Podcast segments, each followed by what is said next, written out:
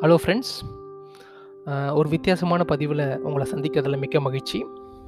இப்போ நம்ம கொஞ்சம் டிஃப்ரெண்ட்டாக ஒரு பார்க்க போகிறோம் சில கொஸ்டின்ஸ் நான் உங்களை கேட்க போகிறேன் அதுக்கு என்ன பதில்ன்றதை அதுக்கப்புறம் நம்ம டிஸ்கஸ் பண்ணுவோம். ரொம்ப சிம்பிளான கொஸ்டின்ஸ் தான். ஜீரோனா என்ன? இன்ஃபினிட்டினா என்ன?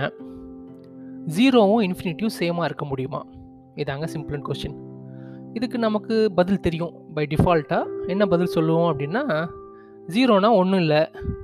இன்ஃபினிட்டினா ரொம்ப கவுண்ட் பண்ண முடியாமல் இருக்கிறது இன்ஃபினிட்டி அதே மாதிரி வந்து ஜீரோவும் இன்ஃபினிட்டியும் ஒன்றா இருக்க முடியுமானா இருக்க முடியாது. ஏன்னா ஜீரோனா ஒன்றும் இல்லை இன்ஃபினிட்டினா கவுண்டே பண்ண முடியாது. ரெண்டும் ஆப்போசிட் அப்படின்னு சொல்லுவோம் இல்லைங்களா?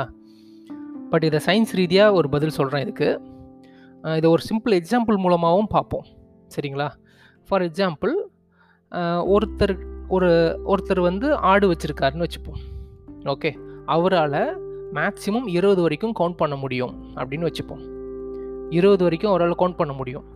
அவர்கிட்ட இருபது கம்மியாக ஆடு இருந்தால் அவரால் ஈஸியாக பதினஞ்சு ஆறு நாலு அப்படின்னு எக்ஸாக்டாக சொல்ல முடியும்.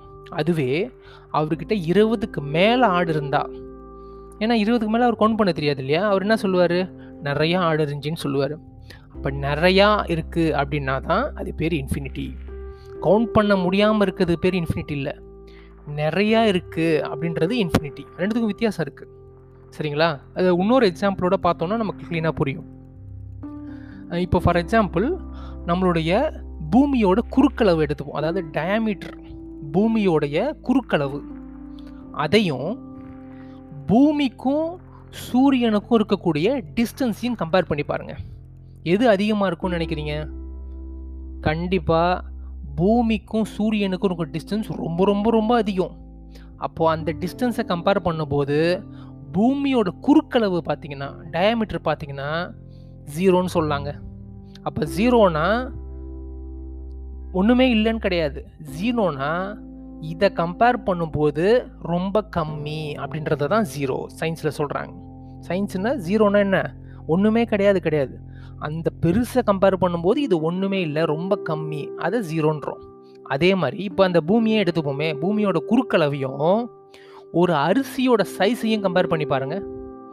அரிசியோட சைஸை கம்பேர் பண்ணும்போது பூமியோட குறுக்களவு கண்டிப்பாக ரொம்ப ரொம்ப பெருசு. அப்போ என்ன சொல்லலாம்? பூமியோட குறுக்களவு அதாவது diameter of the earth is infinite அப்படின்னு சொல்ல முடியும்.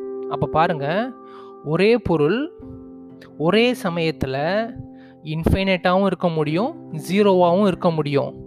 எது கூட கம்பேர் பண்ணுறோன்றத பொறுத்து. ஓகேவா? எதுக்குடா இவன் மேத்ஸ்லாம் இப்போ சொல்கிறான் அப்படின்னு கேட்குறீங்களா ஒன்றும் இல்லைங்க. இந்த ஜீரோவுக்கும் இன்ஃபினிட்டிக்கும் இருக்கக்கூடிய ரிலேஷன்ஷிப்பை நாம் வந்து ஏழ்மைக்கும் பணக்காரனுக்கும் இருக்கக்கூடிய டேர்ம்ஸோட கம்பேர் பண்ண முடியும். ஓகே? அதே மாதிரி ஒத்து போகிற டேர்ம்ஸ் தான். இப்போ ரிச் புவர் அப்படின்றதும் அதுக்கு இருக்கிற ரிலேஷன்ஷிப்பும் இந்த ஜீரோ ஒன் இன்ஃபினிட்டிக்கு இருக்கிற ரிலேஷன்ஷிப் மாதிரி தான் எப்படின்னு கேட்குறீங்களா நாம் எது கூட கம்பேர் பண்ணுறோன்றத பொறுத்து தான் ஒருத்தர் ரிச்சாக புவரான்னு சொல்ல முடியும். ஓகே ஸோ இங்கே ஆக்சுவலாக எது கூட கம்பேர் பண்ணணும் அப்படின்னா நமக்கு எவ்வளோ தேவைகள் இருக்குது அப்படின்றதோட தான் கம்பேர் பண்ணணும். பணத்தை பொறுத்து கம்பேர் பண்ணக்கூடாது. எவ்வளோ தேவைகள் இருக்குது அப்படின்றத பொறுத்து கம்பேர் பண்ணணும்.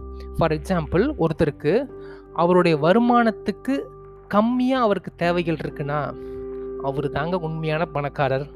ஒருத்தருக்கு வருமானத்துக்கு கம்மியாக தேவைகள் அதுவே ஒருத்தருக்கு வருமானத்துக்கு மேலே தேவைகள் இருக்குன்னா அவர் தாங்க ஏழை. ஓகே? ஸோ நாம் எப்போவுமே வந்து பணக்காரர்களாக ஈஸியாக ஆக முடியும். எப்போன்னா நம்மளோட தேவைகளை குறைச்சிக்கிட்டா. இந்த பதிவு உங்களுக்கு பிடிச்சிருக்குன்னு நினைக்கிறேன்.